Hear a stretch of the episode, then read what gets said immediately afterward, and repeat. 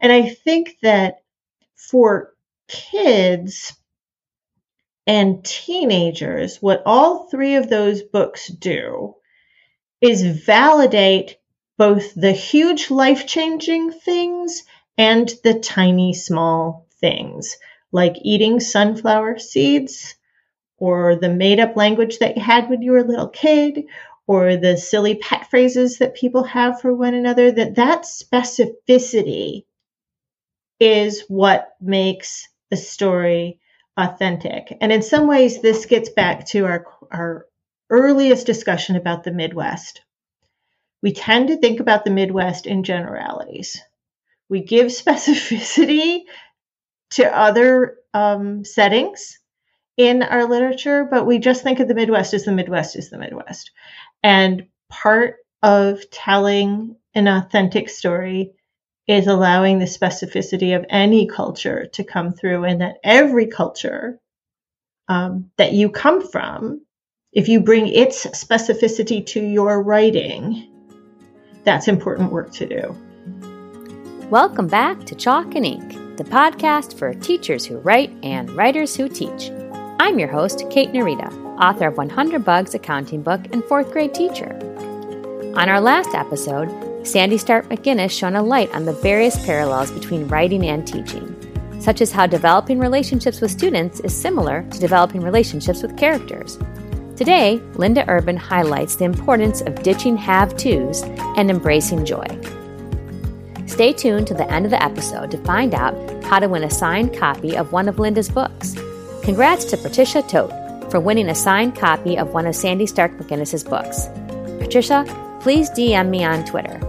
On today's episode, in addition to ditching have-tos, we also talk about the importance of specificity and small moments. Let's get started.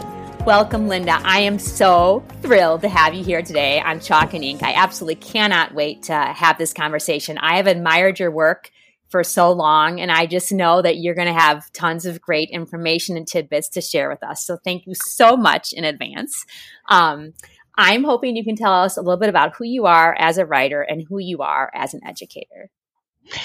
Well, we'll start with the very nuts and bolts. So as an educator, currently, I am on faculty at Vermont College of Fine Arts, where I work with master's level students who want to write for children and young adults. So everything from picture books through upper YA in all the genres and forms that might entail. And as a writer now, while not doing every genre or form, I'm also writing for all of those age groups now. I have my first young YA out right now, and I started by writing picture books.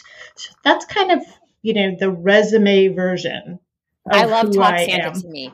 Oh, I love you for saying so. Thank you. We're always most vulnerable about that most recent book. So thank you for saying so. Yeah, we just have to talk about it for a bit. So, okay, I am from the Midwest, and so are you, which I didn't know until I read the book. So when I started reading the book, I was like, okay, where is this taking place? Is it Illinois?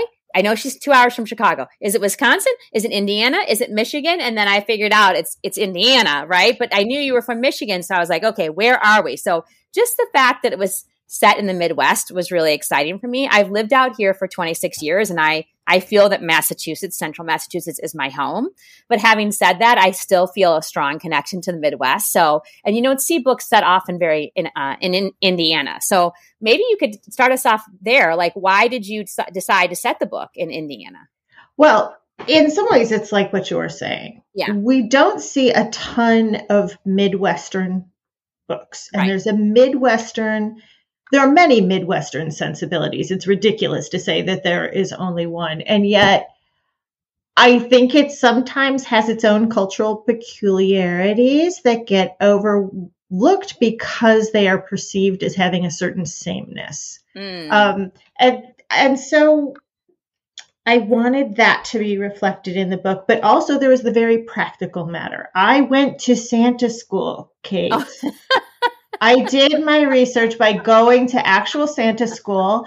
The largest and oldest and most amazing Santa School is in Midland, Michigan.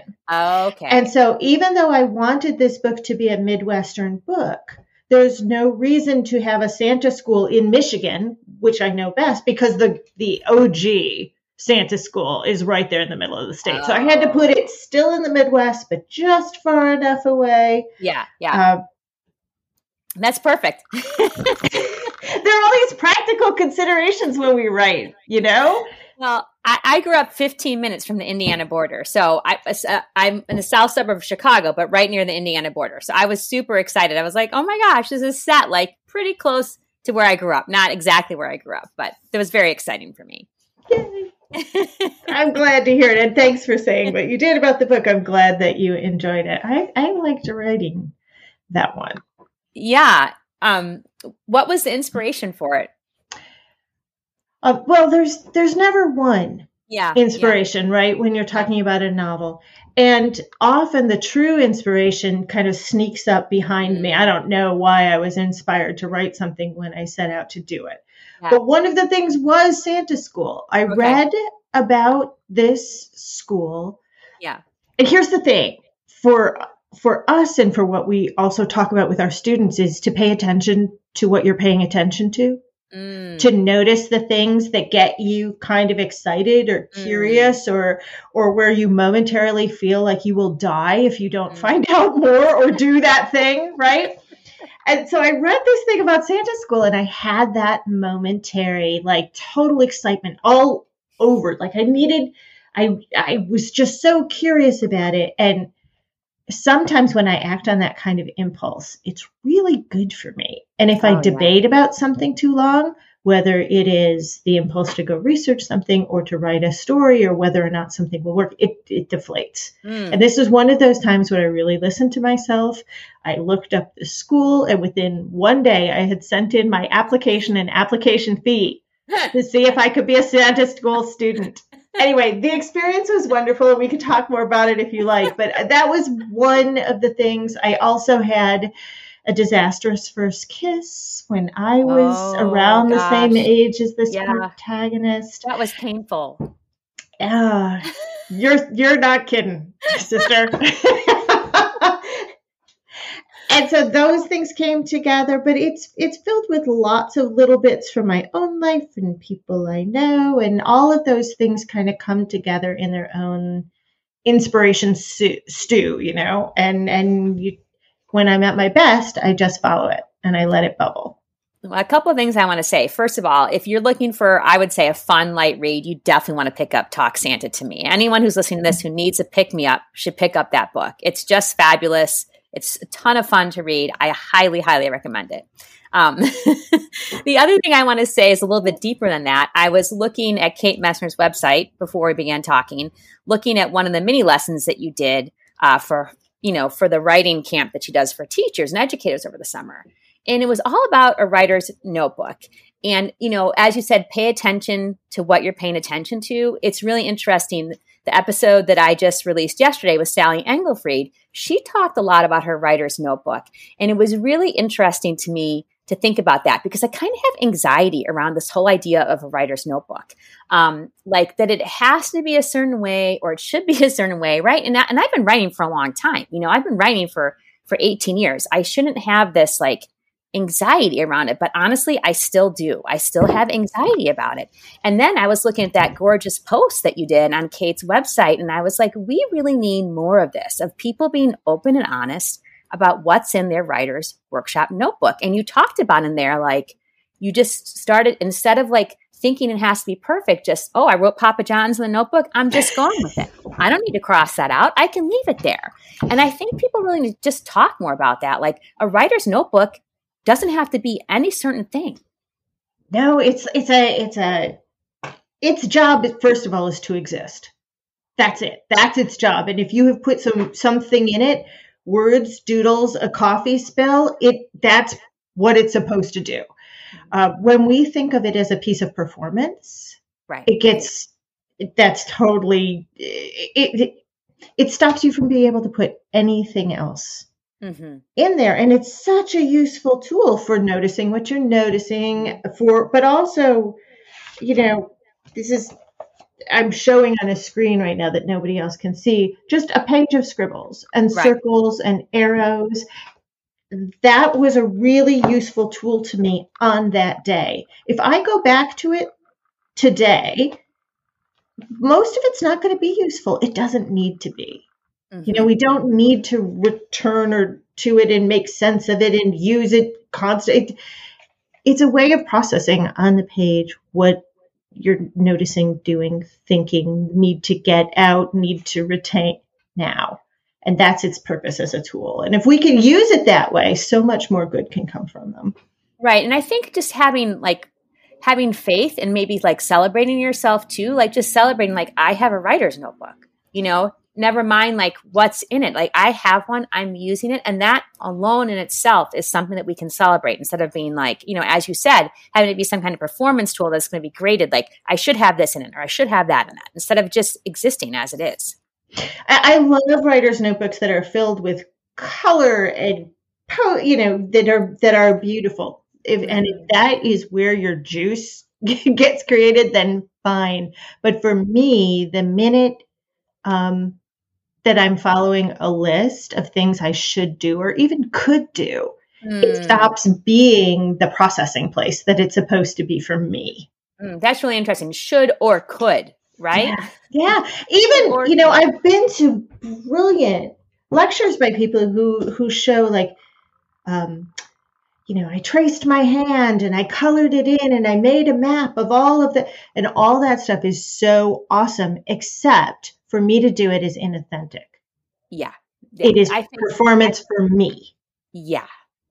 I think that's what it is. I think that's what my hang up is just getting out of that space is this is my notebook. It doesn't have to look like anybody else's or have anybody else's things in there. And it doesn't matter what's in there, you know? And I think the other interesting thing too, and I don't know if this has happened to you, but maybe you're a lot healthier psychological person than me.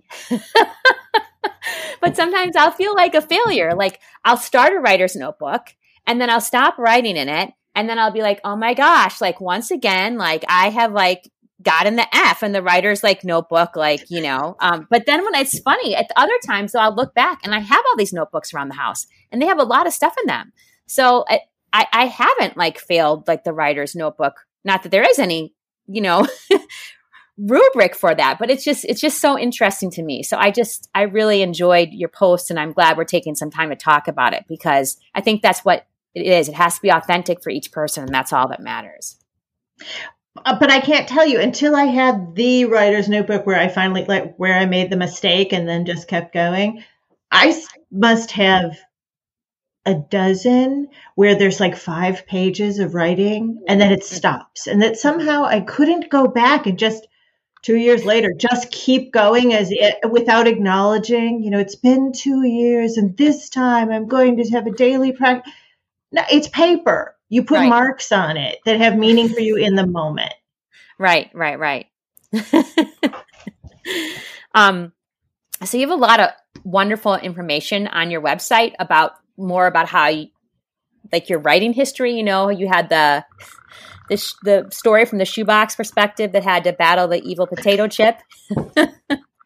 And I have never heard of an evil potato chip, Linda. You just have to expand a little bit on that for me. Well, all right. It was not a potato chip that was evil. It was the Pringles container. The shoebox fights the – I mean, that would be silly to fight a potato chip. It was the Pringles container that was the villain. And it's always villainous if it's empty. Oh, of course. That is one bad potato chip. That is a bad container. It's hollow. And then you were the marketing director at Vroman's for 10 years, right? And then it sounds like that kind of, and then you had a child who was 2, and that kind of catapulted you into your writing again. Could you talk more about that for us? Yeah, sure. One of the things that still honestly gets in my way as a writer, and I know gets in the way of my students, is when there's this belief that it has to count, that it has to be good right away, there's even this reluctance to call oneself a writer. somehow, if you haven't had the external validation of publishing, or even if you haven't published in a while. I mean, it's ridiculous what we do to ourselves. But I did that to myself for a very, very long time. Okay. During part of that time, I was marketing director at Vroman's bookstore, and I wasn't writing at all, except I was writing tons and tons of promotional copy. Sure. I was marketing the work of other people who weren't afraid to call themselves writers and sat down and did that. And I wasn't a frustrated writer at the time. It's just I had honestly not thought that I could do that, right?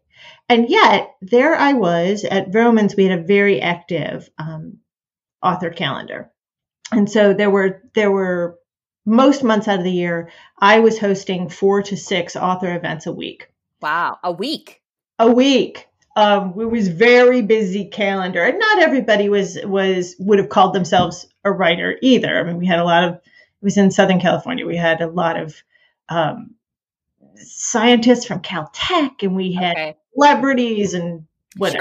Sure, but sure. We also had a huge number of people who would call themselves writers. And every night I listened to those folks talk about their process or their inspiration. And I think I got a little secret MFA over those 10 years, right? Yeah, right. But you do reach a point where you think, where that little drive that you had maybe as a kid or at some point in your life where you think, well, okay, I could do this, but I'm going to do it secretly. I'm not going to tell anyone, which is what I did, right? So I had a little infant, and she would sleep to a certain part of the day. I was still working at Vroman's. My husband was asleep, but I would sneak out of bed at 4:30. And I'd write for about 45 minutes. And that was my sort of writer identity, even though I would never have said so. Right. And I was writing picture books at the time. And I finally got to the stage where I actually liked something that I had written kind of a lot, enough where I wanted to share it with people. Mm-hmm. And I found one person that I felt like I could trust who wouldn't think I was, foolish. Right. For trying this. Right. And she also worked at the bookstore. She also had a little one and was reading as many picture books as I was. And when Jody said, this is pretty good, but it's not perfect. Like, she had thoughts about it. So she took me seriously as a writer. It sort of turned things for me. And that is how that, combined with a bunch of other life moments, getting ready a career change for my husband and moving across country. And, I thought, okay, here we go. Maybe that's we won't call ourselves a writer exactly yet, but we still might try to get something published. See if someone else will call us a writer. Yeah. Well, I mean, that's really interesting, right? To find someone that you trust that will take your dreams seriously. I think that's very critical. Sometimes we really do need that external validation, as much as we want things to come from within. And that's really important, and it's important to get to that stage as a writer. Yeah. We do need somebody else that we trust to say, yeah, you're on the right track. Or, oh my God, that is a cliff. You're approaching a cliff. I'm not saying you can't fly, but come back a little bit and we'll see what wings we can find for you. So what about your teaching journey? How did you get into teaching? Well, I actually taught kind of before I wrote, but I just wasn't teaching. Well, I guess I was teaching writing. So I have a master's degree in English from Wayne State University in Detroit, and was teaching freshman composition while I was there, and totally untrained. Those poor students. I just such a disservice sometimes that we do to college students in their freshman year. Well, we could spend hours talking about disservices that are done to students. So, yes. But I did put my heart into it. I did go seek help from others when I needed it, which is one of the things that I have learned is most crucial to teaching. Definitely. Is acknowledging what you don't know, finding people who maybe do know those things, and working with you, like learning alongside your students. Those things that neither of you are entirely sure about, that has been one of the best lessons for me as a teacher and as a person, right? Yeah, I completely agree. We have a new math program this year, and it is something else. And so every day I feel like I'm learning alongside of them, you know, but it's very enriching to do that, because it's just a reminder how much there is out there in the world to learn. And it's a reminder of how important it is to be vulnerable, right? And to model that and be like, okay, I made a mistake there, or I didn't understand that, you know? And I think it's so important that students see that from the person who is in the teaching position as well. Well, and I'm lucky enough now to be working with master students. So I'm working with adults, which is a little different than if I was working with 12-year-olds or 16-year-olds or whatever. But I can say, I'm not really sure about this particular kind of chapter book. Right. How about you go do some research, I'll go do some research, and we'll compare notes and see what we can learn together. And we all know that one of the best ways to learn something is to try to teach it. So engage. My students in the same activity that I am engaged in. We learn from each other. And it's a master's, it's an MFA, so it's a terminal degree. It's supposed to qualify them to teach as well. Sure. So, you know, the more opportunities I give them to teach me, like I'm the better, right? That's better for them. But in between the two, I also was a TA teaching assistant at UCLA during my ill-fated PhD in film, and learned a lot there about how you can give a student who knows nothing yet a set of tools. Oh, right. And then So for film study, I mean, it was at UCLA. There are a lot of people there who are already familiar with the film industry, but even just giving them the tools of like, this is what an edit is. This is what a shot is, a long shot, a medium shot, and a close-up, and how they're traditionally used. Now let's just watch some films and see what we can make out of just those small little components. And we do the same thing when we are reading mentor texts, right? Mm-hmm. Right? We're saying, I bet you haven't thought a lot about setting and the language that's used for setting. Let's read 3 pages. Yeah. Let's see how setting works. And then let's try it ourselves. Yeah. We do that at all levels, whether we are writing with 8-year-olds or, you know, 68-year-olds. Yeah. I'm always amazed. Every year we read The Tiger Rising, and yeah, wow. I mean, the skill in that book. I mean, we just finished reading the page where he comes back into the hotel room. And he's been with Sistine, and he comes back, and the motel room is dark, and it's like a cave. And then the next paragraph is a juxtaposition of when his mom was alive, and they strung the house with 1,000 lights. It looked like a constellation. And so I broke it down with my students. I'm like, look at the compare and contrast here. I just said, this is just a gorgeous piece, you know, of writing. But if someone doesn't point that out to you, how would you know, right? And I explained to them, I said, you can do the same thing in your writing, right? Juxtapose the character's emotions with, you know, and show that through setting. But if it's not pointed out, you may read that book as many times as you want and not see it. And once it's pointed out, then they have this tool that they can use, you know, whether they're reading Captain Underpants or, you know, Octavian Nothing, right? They're still looking for the idea of juxtaposition as a moment of meaning making. Yeah, right. Oh, that's a tool now that I have. And right. So I loved that. And I love doing that with my students. And I love when my students do that for me in their essays, right? Yeah. I'm wondering, you know, we just talked a lot about your teaching there. And I'm wondering how your teaching affects your writing. You gave that example of, I don't know that much about that picture book. I'm going to, you know, let's find out together. I'm wondering if one of those moments is actually turned into a project for you at all. Probably. Okay, and sure. One of the real challenges for me personally as a writer is if I am too aware of the analytical side of things, if I'm too aware of the inspiration, if I'm too aware of the craft element, if I'm too aware of what I'm setting out to do, it's a total roadblock for me. So what I need to do is like learn those things and then sort of put them behind me and let them come through my subconscious.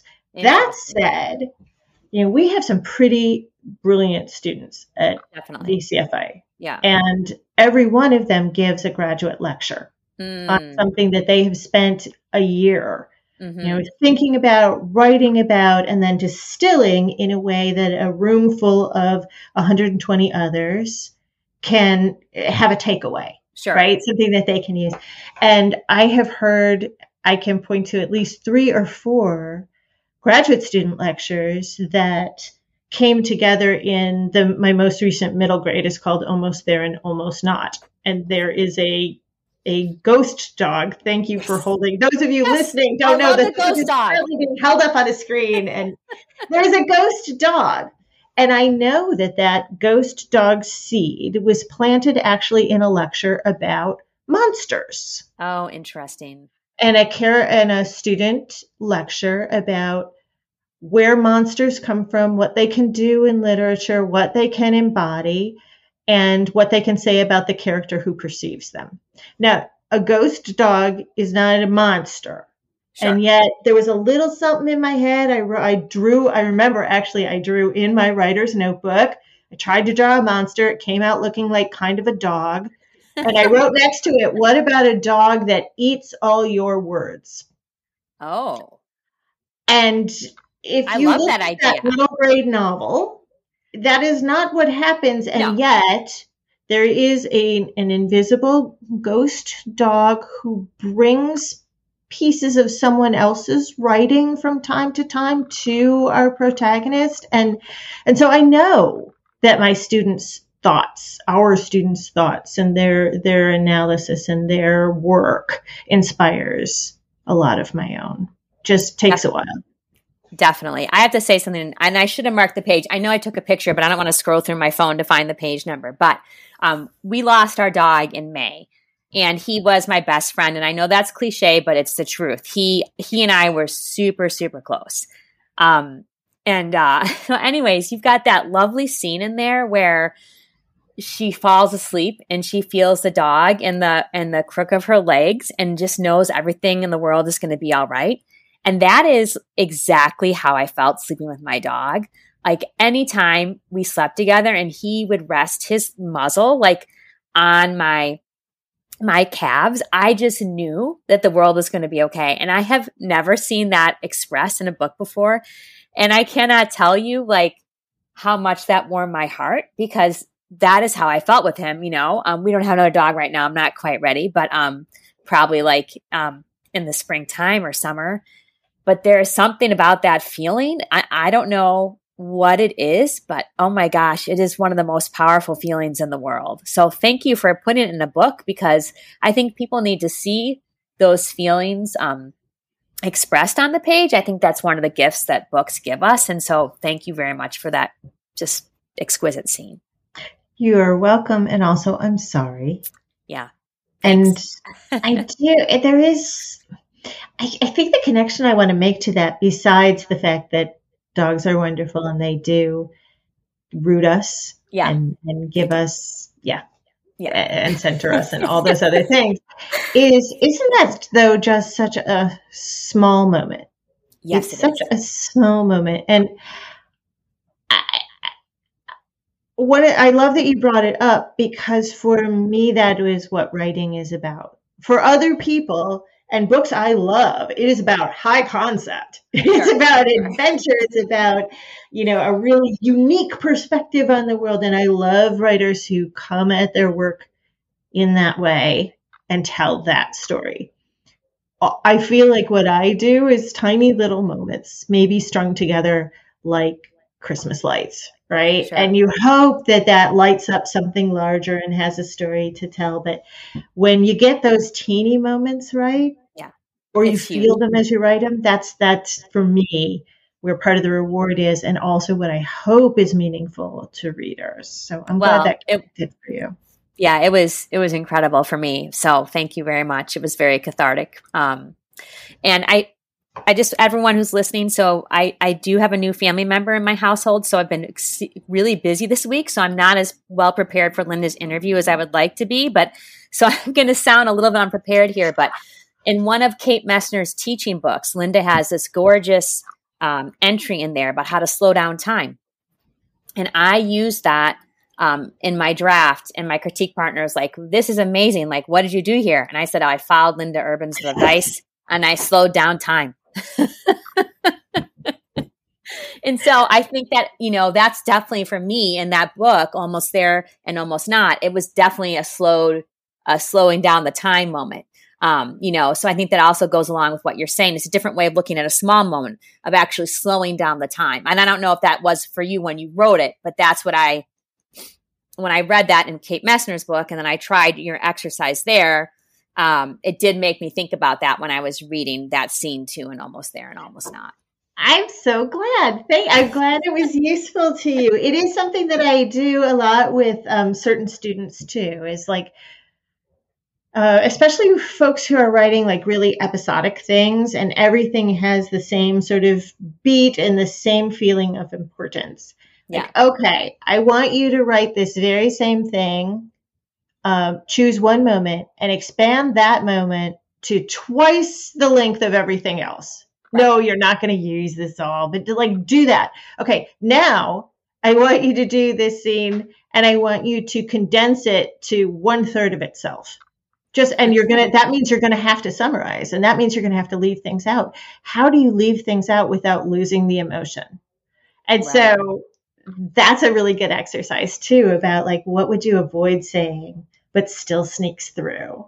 So that expansion and contraction of time is something I find really beneficial to experiment with in my own writing too. When a scene isn't working, like, let's try it written at 6,000 feet. Let's try it written with a microscope. Let's try it written in the greatest expanded version of itself. Let's try writing it if we had to write the whole thing in 60 words. That's really interesting. So you try it like 5 different ways and see like which length works the best for that scene. Or what each exercise teaches you, right? Because and this is also important to me too, and I don't do it as often as I should, because just like everybody else, I get caught up in this idea of I only have so much time and this has to count and I have it to. And when I think like that, all my writing is just, it doesn't work very well. But when I can do that experiment that I just described, I learn new things about that scene each time. And sometimes one of those is going to be a keeper, but just as often I'm going to learn something about that character or that moment or a key element in that scene or an object that will crack open everything else. And it will be the thing that ends up making the more direct version count. That's really interesting. You know, that, I mean, I kind of feel like that mirrors your writer's notebook process, right? Yeah. So, you know, it's not about the exercise itself leading to where you want to go. It's about what you get from actually doing the exercise that brings you where you want to go.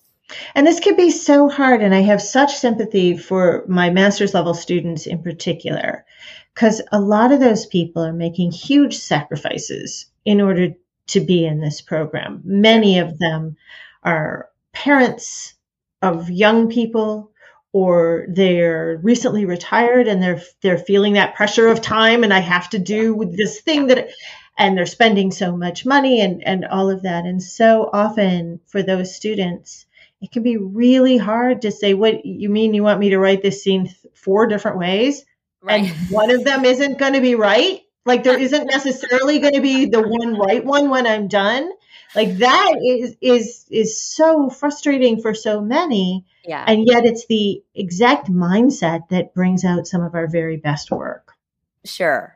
And also it's just reality. I mean, you know, I tell my students, I don't ever want to hear you're not going to write it more than once, because I've been working on the same novel for, 10 years. So don't complain to me about it. Sorry, not going to listen, not to a single word. So, but it's the truth. It's like, you're going to rewrite it at least 4 times, 4 times. That's just the beginning. I mean, of course, maybe you don't want to say that, right? Because no, but we're talking, the people listening are probably not your students. So no. I'll say 3 of my novels, my published novels, were picture books first. Interesting. I thought that's what they were. Yeah. And my first 2 published novels. And so, okay, we can say, well, she just didn't know what she was doing yet. But even I doubt that's true. Talk Santa to Me had its, the first thing I thought I might publish was a picture book about Santa School. Oh, interesting. Wow. Turns out publishers do not want to mess with the idea of Santa for young people. Oh, no, no. You got to believe in Santa when you're young. Oh, yeah, yeah. And I like that about your book, too. I don't want to go into that either on the podcast, because actually sometimes my students do listen. Okay. But, yes. But I thought that was really nicely done in your book, too. So Thank you. Yeah, really nicely done. Was Milo Speck originally going to be a picture book? No, Milo came about really differently. My son, Jack, I think he was 9-ish at about that time. And he said to me, you know, you have this Center of Everything, Hound Dog True and Cookie Kid. That's nice, but I want a book for me. Oh, cute. And I said, what's a book for you? And he said, I want a book with ham in it. Oh, my God. I was like, ham? Like lunch meat? Ham? Like, he said, no, humor, action, and mystery. Ooh, I love that. Isn't that great? But here's the thing, Kate, my immediate response, which I did not say out loud, but everything inside me said, oh, that is too bad, because I can't do that. That's not what I do. I write introspective books, you know, that take place in ever decreasing time frames. And I can't do that. But there was Jack asking me for it. And I thought, you know, every day I send Jack to school to do stuff that he does not know how to do. That's true. He has no choice in. Right. And he has to get over that and try. Right. I will get over myself and I will try. And when I started, I wasn't thinking about it as a publishable work. I just thought, okay, I'll try writing something for Jack.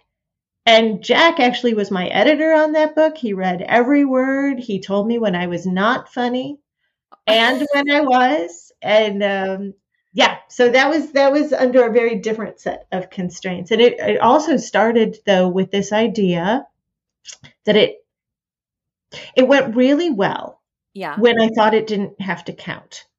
And then when my editor asked me, what are you working on? And I sent her like 40 pages. She's like, oh, this could be good. I would like to see this. Then it counted. Oh. And once again, I was faced with the idea that I don't know what I'm doing. Right. And it was hard. It was really hard. I'm so grateful to Linda for talking about how her son helped her out. The truth is we all need help at times. And if we ask for it, we're more likely to get it. To show you just how much I need your help rating the show and writing reviews wherever you listen to your podcast, I'm going to compare and contrast Chalk and Ink's reviews and ratings with Creative Pep Talk's reviews and ratings. Why? Because for our celebratory 50th episode, I will be interviewing Andy J. Pizza, the amazing creator of Creative Pep Talk. Without him, this podcast wouldn't exist. Tune in on January 13th to find out more about that. For now, let's get back to the numbers. On Apple's podcast app, Creative Pep Talk has 36 written reviews in 2022 and 1,786 ratings overall. In total, Chalk and Ink has 2 written reviews and 5 ratings. Can you help me close the gap and get Chalk and Ink's written reviews into double digits before January 13th? Many thanks to Floating Home Life for writing a review on Apple Podcasts. Because of you and Grape Apes, Chalk and Ink has 2 reviews. Floating Home Life wrote, "What a great show! I love the way Kate asked for specific, practical advice for writers and teachers. Floating Home Life, you totally made my day." Thanks in advance for joining Grape Apes and Floating Home Life and writing a review. Let's get back to the show and hear how Linda persevered and published Milo Speck, Accidental Agent. So how did you get over that? So it was easy at first when it didn't count, and then your editor became interested and it was really hard. So how did you work through that? That's fascinating to me. Well, I will tell you what I did, and it is not what I recommend. Okay. How about that? Here's the thing, and this goes along with this idea that we've been talking about, with this idea of could and should, or that there's a right way. Yeah. So, as I said, I don't really write, or hadn't really written, a lot of action mm-hmm. right? And adventure and all. And so I instantly went to way too many craft books that had all the right rules in them to figure out what I was supposed to do. And so many people say things like, see it as a movie in your head and just type down what follows, right? Yeah. And so I did that until I got to the end and I read it, and it was so dispiriting to me because even though I knew what happened, nothing about what I read on the page was stuff that I value in my own self as a writer. So the things that I like about me as a writer and that bring me joy as I write are dialogue, voice, certain kinds of humor. And none of that was in a draft that is just watch it and type down what you see. Mm. What I ended up with was a bunch of stage directions, really. Oh, interesting. And nothing that brought me joy. And to revise from that place for me was one of the hardest things I've had to do writing-wise, because there was nothing, to my mind. You know, people talk about, you have to have the clay and then you can mold it, right? This wasn't even clay. It wasn't something I wanted to put my hands in and work with. Oh, no. And I've had to revise a lot of things that were very voicey and then needed help with the plot, but at least I could enjoy my own writing. For other people who are who maybe love that action adventure-y part and love seeing the movie, adding the voice and stuff is going to be fine because what they love is right there to work with. It's just for me, it was the opposite. And I really, I won't write a book. Well, I'll never say never, because we do learn things about ourselves all the time, and it's worth like trying things again. But that strategy is not one that I think I would turn to again. So did you just put the whole thing aside and start over? What did I do? I think I've blocked a lot of it out of my brain, Kate. The experience was like, but yeah, I do think that what I had to do was sort of, I've never done like what Gary Schmidt or Cindy Lord do, which is they write the whole thing and then they never look at it. They throw it away. I think Gary burns his, maybe. I'm not entirely sure. But I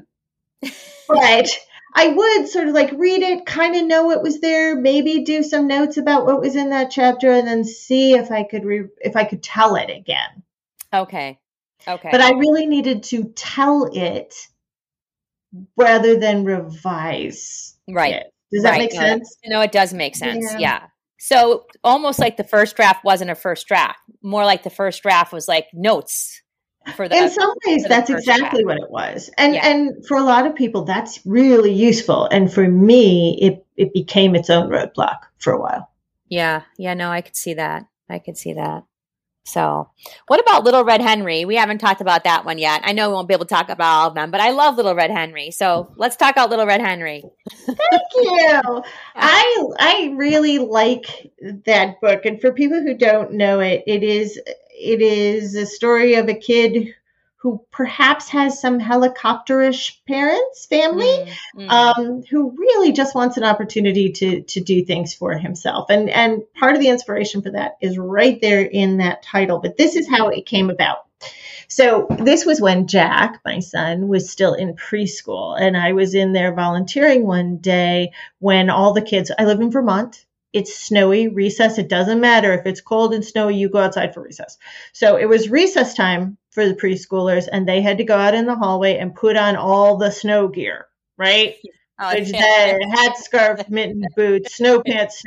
And there was a kid there who was doing their absolute best to get that snow coat on, and they had their leg right in there in that sleeve. Right of the coat, like right in there deep, rather than like, and so I said, oh, honey, let me. And they were like, I can do it myself. And, it was way more important that they be able to do it themselves than that they actually get the thing on and go outside. And I saw that. And then the very same afternoon, Mrs. Parker read aloud the Little Red Hen story, where she's asking for help. And everyone's saying, you're on your own. Yeah, right. And the two kind of came together to inspire that story. I love that. Thank you for sharing that. So you've talked about some of the breakthrough moments in your writing, but how about with your teaching? Yeah.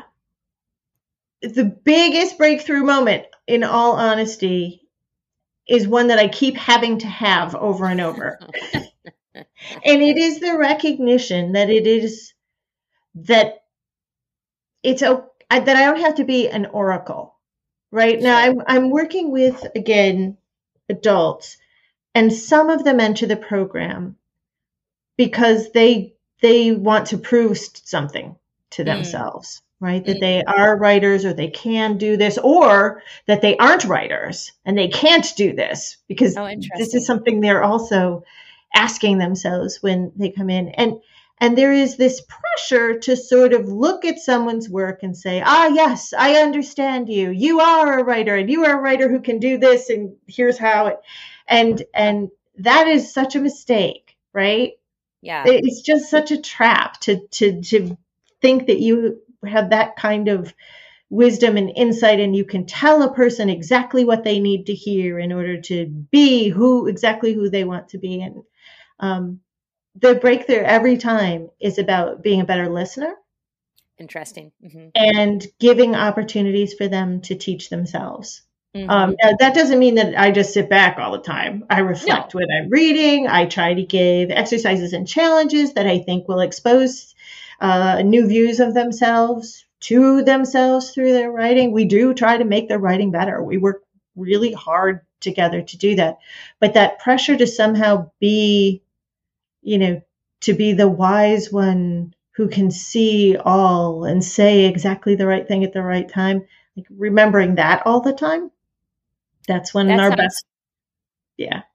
best teaching happens. And I think that's when best learning happens too. That sounds really stressful. Well, I know that people, you must feel it too, right? You must feel from time to time, like if you say the wrong thing to that particular student at that moment, I don't know, it's just a lot of pressure. There's a lot of pressure to being a teacher, and to knowing that you have people's hopes and identities to some degree in your hands, when really what you might be good at is the point of view, right? And so, not falling into that trap of either believing you can do this for them, or letting them believe that you can do that, being somebody on a few steps ahead of you on a path, giving you some insight about what's ahead so that you can judge for yourself. That is what it feels like it's about. That's interesting. I mean, we could talk a lot about all those things. I mean, I think for me as an elementary school teacher, the pressure is it's someone else's child. And I think I didn't really understand that until I became a parent. And so I think that's, that is the biggest pressure is, someone else is trusting you with their biggest treasure, right? To celebrate them, right? Every day to celebrate them. And to develop the relationship. And that is the foundation of what I do. And the academics is second. Having said that, I think academics is really important, and I'm a very intense person, type whatever, AAA times cubed or whatever. And so how do you do that, Kate? How do you do that when you know that a student maybe has to learn a particular skill or area of content? Well, it's interesting. That's interesting. So I've had a challenging week at school. It's been like a double whammy this week, like school, home, and that's how life works. I mean, so I had a conversation yesterday in school with my whole class that that I'm here to help everybody learn, right? And that we all have things that we can learn, and we all have different strengths. And so I gave an example of how, I'm the only person in my family who's published a book, but that doesn't mean that I'm smarter than anybody else in my family, and that how, everyone else in my family is much better at math than I am, but that doesn't mean that they're smarter than me either. And that I'm going to be working with people. My job is to help everyone get better at something, and then that I can do that. And so I'm working with people all year long. And it's not that when I'm working with you, I think you're dumb, because that was what one of my students said this week, was that that I thought that they were dumb. So, which is not true, right? And so I think it's really hard. We're all so hard on ourselves sometimes. And we all think maybe if someone's working with us, it's because, you know, we're lesser than, instead of looking at when the teacher works with you. It's like you said earlier a little bit when you talked about showing your writing to that person, like, oh, someone believes in me enough to give me feedback. And so that's what I tried to express on Friday, that when I'm working with you, it's because I believe in you, right? I believe that I can help you and that we can get better together. But I don't know that I do that well. I mean, that's what I try to do, right? But, you know, all I can do is also try my best, you know, and I'm one person with 23 9-year-olds, you know, and so I greet my students every day at the door. I stand outside and we have like a mood meter, and I do ask them every day how they're doing. And so I do think that check-in in the morning is super important. So yeah, so every year I do some things differently, but that's something I do every year. So, and each group is different. So, you know, we're still in the beginning of the year. We're recording this, you know, towards the end of October. And so we're just kind of figuring out who we are as a group. And I would say that the new math curriculum has taken away from that a little bit, because I was really adept at teaching the old math curriculum. And I really had a routine, you know, that gelled for my classroom. And teaching this new curriculum has taken so much of my time and energy, and I haven't quite figured out how to kind of incorporate that, like who I am as a teacher yet, and it's just taking up so much time. So I would say this year is particularly challenging in that way. But I just try to reinforce over and over again that I believe in everyone, that everyone in my classroom is special, that every one of us is here to do something special in the world, and we're going to work on, you know, trying to figure out, you know, what that is, you know, together, and to move toward it, to give them the skills they need to move toward whatever that is, you know. And I give them examples of, you know, times when I've struggled and, you know, successes that I've had, you know, through struggling. And I think that's one of the reasons why writing is one of my favorite areas to teach, because I have a lot of specific examples that I can share of ways that I've struggled and, you know, breakthrough moments I've had, or, you know, I found this where it says this fact about this animal, and over here it says this fact about that animal, and like which one is true, and, you know, how are we going to figure it out? So I think I try to just be vulnerable with my students. I mean, I try to do a better job the next day when I go in than I did the day. You have it a lot harder than I do. And I one of the great things about the way that the Lowe's residency program at VCFA is structured is, you know, we have this intensive 10 days of residency where our students hear most of our faculty either give a lecture or be on a panel or do a seminar, and it's super intense. And then we have workshop for a number of days where we're taking apart work and putting it back together, whatever. But then for 6 months, I work with 5 students. Right. And those students write me letters, and they do that mood check-in that you're talking about. Like, this is what I've been dealing with emotionally and identity-wise and writing-wise, and I still don't understand objective correlative. And, you know, they go through it in a letter so that I can understand what it is they most want to get out of this experience and where they see their challenges. And then I get to address their work. And I get to do that over, you know, over a couple of days and really settle in, and that mood check, that knowing what they want out of the experience is really, really helpful to being a good advisor in this program. And it's what you're doing every single day. Well, not at that level, right? But yeah, I mean, it does make my classroom better each day, because I know coming in, is a child tired? You know, did something happen on the bus?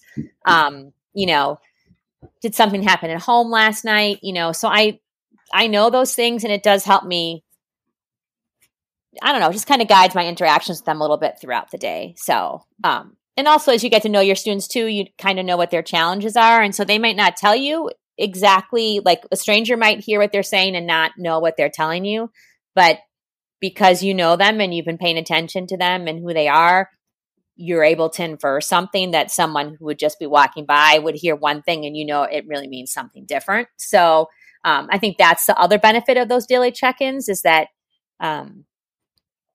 you get to know what they're telling you outside of what they're really telling you. Yes, you get to be good readers of subtext.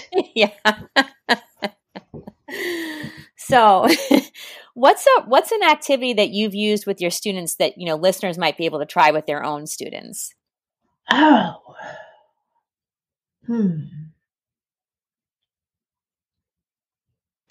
Okay. So I have had a student, actually I've had a couple of students who are real perfectionists. Oh. And told me as much. Like nobody. And they too would face that thing about how it had to count, right? And it, but because they were perfectionists, it like really had to count. And one in particular wrote this. There was a really good picture book hidden in 1,200 words. Right? It probably needed to be a lot less. But I also knew that if I, in my letter, wrote back to her, you know, here is what typical picture books are like, and here's what you could do, that she would obsess about that, and that I might never even see that manuscript again. Okay. So what I did was I wrote back to her instantly, and I just said, do you have an hour right now? She said, yes. And I said, okay, cut this in half. Send it back to me with 800 words. You have 1 hour. Oh, cool. Well, then she didn't have time to be a perfectionist, right? Like she just kind of had to do it. And she got back to me within an hour, and I said, stay, do you have a half hour available? And she said, yes. And so I read through it. I said, okay, now cut 200 words more. And she did. And then I'm like, okay, we only have like 15 minutes, cut 10 words, just 10. But by doing that activity of making her do something within a particular time frame so that she didn't have time to be a perfectionist, she got this brilliant picture book that didn't have all of the hedging and covering your butt kind of writing around. It's like she got right down to it, and it got better and better. And then from the really cut back version, then she could go on and be a perfectionist if she wanted to. But there was something about like, obviously it's not going to count if you only have an hour. Right. Let's just do it real quick. Let's make small changes really quickly. And then let's see, is that something that you could add to your practice? Could you promise yourself that you will do, you know, a 20-minute challenge a day where you do X, whatever it is, where you write without the delete key? Sure. Or where you're these kinds of, all the time, it's about these little tricks. Sure. That we have to do to ourselves in order to not get ourselves gummed up. So that is one. How it would apply in your classroom. You know, I'm watching my son write his college essays. Oh, right, gosh. Now. And he's pretty good at this, but I know he has peers who really cannot even start that essay. Yeah. Because so much is riding on it. Yeah. But setting a timer for 30 minutes and saying, just fill up this page and then you can go back. And I know that goes against what I just said about closing your eyes and seeing the scene and typing it down. And yet it still might be really useful for some. I think, well, for me, I love the timer. I'm kind of timer obsessed. So not so much with my writing, but just kind of everywhere, every area of life. Like I get overwhelmed. I think, I've got to clean the house. And I'm like, oh, there's no way I can clean the house. But I set the timer for 30 minutes and clean the house. And it's amazing when I get done in 30 minutes. And so I think you're right. I think setting the timer can be a really freeing, you know, exercise. But in the classroom, you could do the same thing. I mean, usually it's the reverse, like in the elementary school classroom, they need to expand, you know, there's not enough on the page, but you could do the same thing. Okay. You know, we have 15 minutes. How much more could you add to the story in 15 minutes, right? Instead of saying you need to add a page, which might be stifling, like make it like a contest. How much more can you add in the 15 minutes, you know? So I think you could kind of reverse it for the elementary school set. Do you have time for one more? Because you made me think of something that I did in an online school visit not that long ago. And then because that went so well, I tried it with my master's students who also needed to expand something, right? So what we did was we drew almost like a timeline, but we didn't make it straight. It could squiggle, again, getting rid of perfection, right, and put a little dot on the line and then write down what happens in that dot. So let's say you've got a character who's going to go home and have dinner, and dinner is going to be really fraught, right? Like, that's an important scene. And right now in your student writing, it says, Joe sat down to his spaghetti and his parents fought and he was sad and he went to his room. Yep. So on the dot, you choose one moment in there, like, and you tell them to make it the smallest possible moment. So it's stabbing the meatball with the fork, right? You identify that. And then you say, you make a little leap in time, you put another dot right before it. What has to happen right before then in order for him to be able to stab the meatball? Oh, I love that. Right? Well, okay, mom has to put the mom or dad puts the spaghetti on the plate. Okay, right? Mom puts the spaghetti on the plate, and write down one sense that goes along with that. So what does it smell like? Right. And then you do the same thing going after, back and forth, and adding something to it. Draw a picture of what the plate looked like. Okay, one little thumbnail plate. And then they've got this scene that they have built that has tied into it some sensory stuff, some emotion stuff, actions that took place, and then they can write from that framework. And when you've seen it all spelled out like that, and you know what the key moments are, it can help you to expand. I love that stabbing the meatball idea, because something has had to have happened for the person to be stabbing the meatball, right? What was said, was someone kicked under the table, right? So if you can just identify one moment from there, then you can really expand out like that. Yes, I think you and I, Kate, should call it the stabbing the meatball exercise from now on. I think we should. All right. TM. All right. So, Linda, I'm going to ask the question people like the least, which is, what books do you think that, you know, elementary classrooms or middle grade classrooms or YA, if you want to, you know, if you're whatever you want to say, but pick an age range that you think, you know, elementary classrooms or middle grade classrooms or, you know, high school classrooms, what books do you recommend? Oh, I know people don't like it, but you know, I love this question because I always hear about some books I don't know about. So I think it's a really important question. Yeah. So, and my hesitation, of course, is that I always go back to the ones that are useful to me. Sure. But that works though.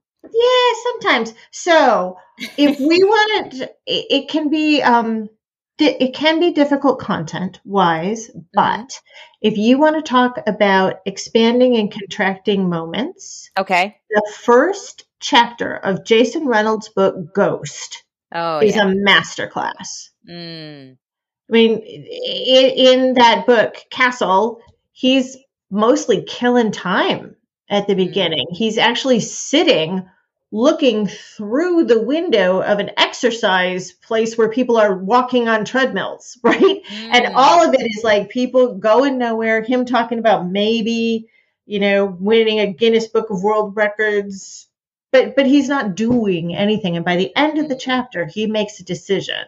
Oh, but interesting. But also in that chapter, there's a real flashback to the time that he ran fastest in his life.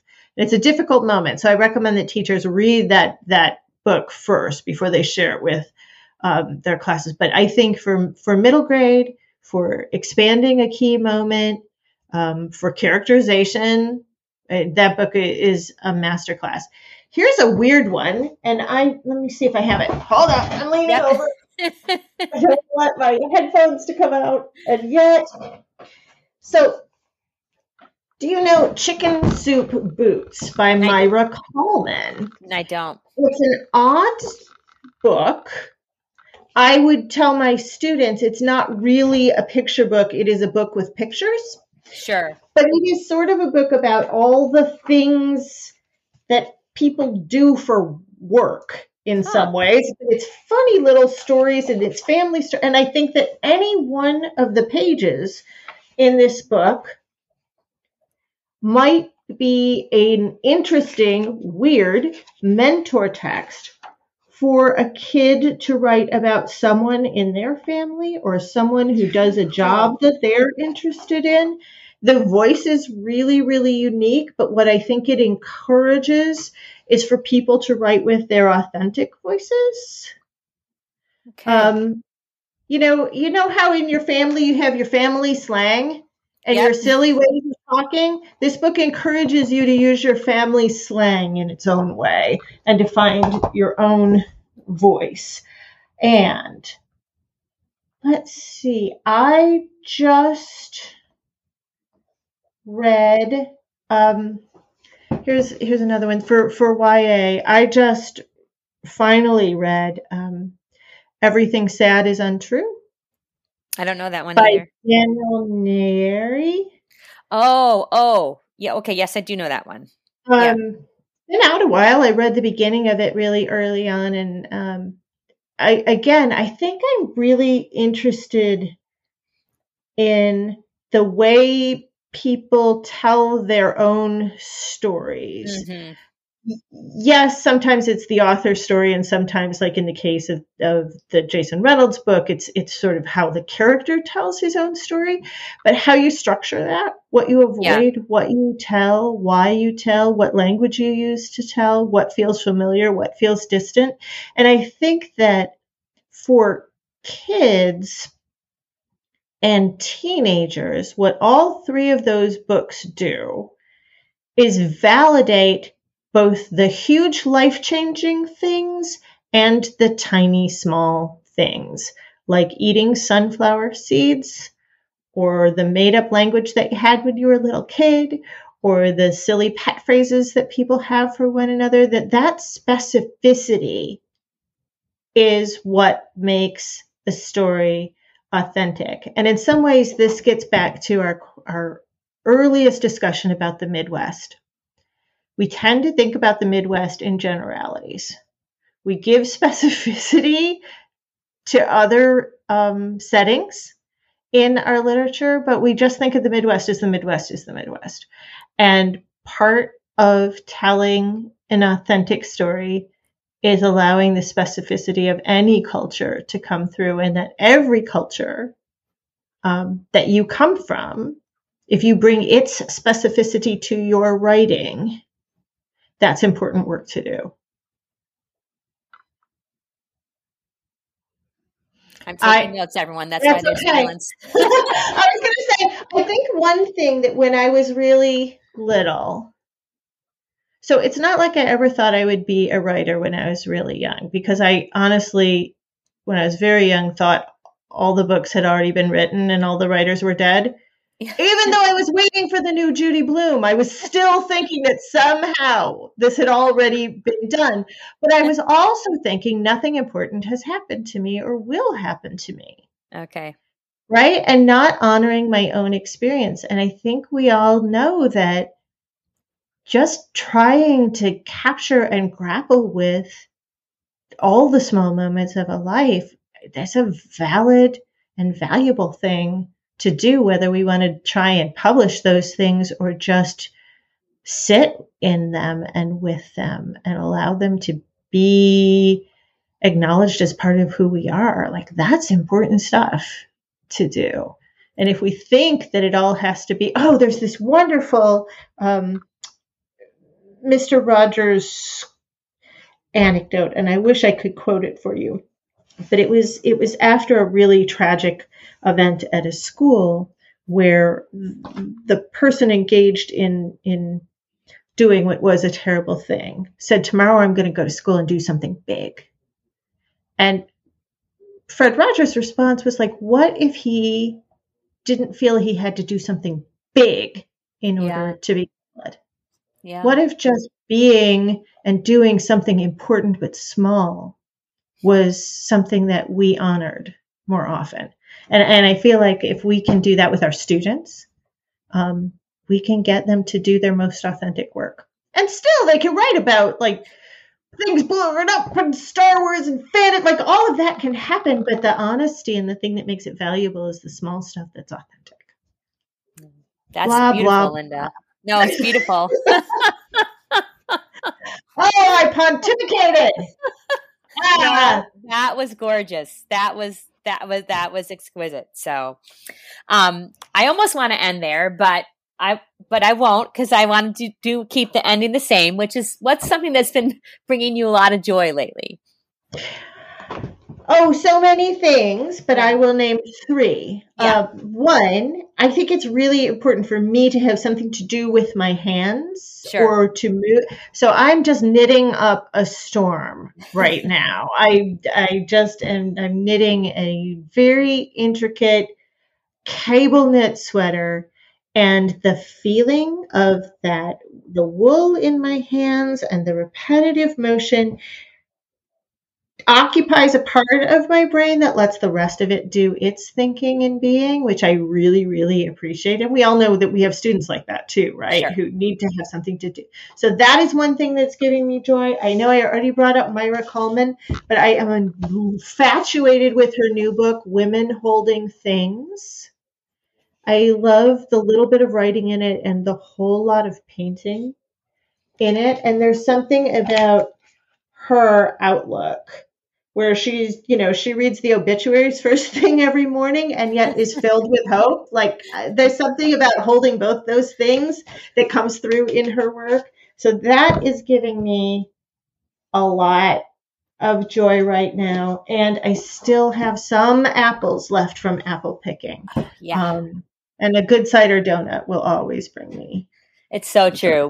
We had so many apples on our tree this year. We couldn't keep up with them. We had just vats and vats of homemade applesauce. So I do want to say something that's brought me unexpected joy this week is I have spent a ton of time kicking a soccer ball around in the front yard, which I have not done in 10 years. And I actually woke up this morning dreaming about kicking a soccer ball. And I was like, wow, I think that's a first in 49 years. But that's it, right? Like it's this really simple movement. There's joy in inhabiting one's body. No, it's true. And there's joy in actually like coming home, you know, and they were out playing in the yard and I just hopped in there and I was like, when's the last time I've done that? I honestly can't remember the last time I pulled in the driveway and just started playing in the front yard. I mean, it's a gift, right? It's a gift I could have been doing every day and I haven't done it. Why not? You know, why haven't I done that? You know, it's so freeing just to, instead of just going on to the next thing in your routine, just doing something completely different. So love it. Yay. Well, Linda, this has been an absolute joy. Thank you so much for taking the time to talk with me today. I really appreciate it. Thanks for inviting me. I feel great. Oh, good. I'm so made glad. Me feel great. So thank you. This too has brought me joy. Oh, wow. You just made my day. Thank you, Linda. All right. Take care. You too. Okay. Bye. Bye. Thanks so much for listening to this episode of Chalk and Ink with Linda Urban. Want to win a signed copy of one of Linda's heartwarming books? Tweet or retweet this episode and be sure to tag Linda and me. Or go to www.katenarita.com/podcast and make a comment on this episode's post. Or make a comment about this episode on our Chalk and Ink Facebook page. Or become a Chalk and Ink Patreon supporter. Please complete one of these actions by Friday, November 25th. The winner will be announced on Friday, December 2nd on the podcast, as well as on Twitter and on our Facebook page. Speaking of December 2nd, it's homework time. Before our next episode, please read one of Tori Maldonado's fantastic novels. Secret Saturdays, published in 2010, is markedly different from his most recent releases, Type and What Lane, which pubbed in 2018 and 2020 respectively. Tori talks about the cause for the shift and how it stemmed from observing readers in his classroom. Want to support the podcast? It's easy. Go to buymeacoffee.com/chalkandink, and with one single click, you can buy me a latte. No subscription necessary. Finally, I want to give a shout out to Sarah Brannon for Chalk and Ink's podcast art. If you haven't read Sarah's book, Uncle Bobby's Wedding, check it out. It's on the ALA 2021 Rainbow List and Bank Street's Best Children's Books of 2021. I look forward to talking with you again soon. Take care. Bye.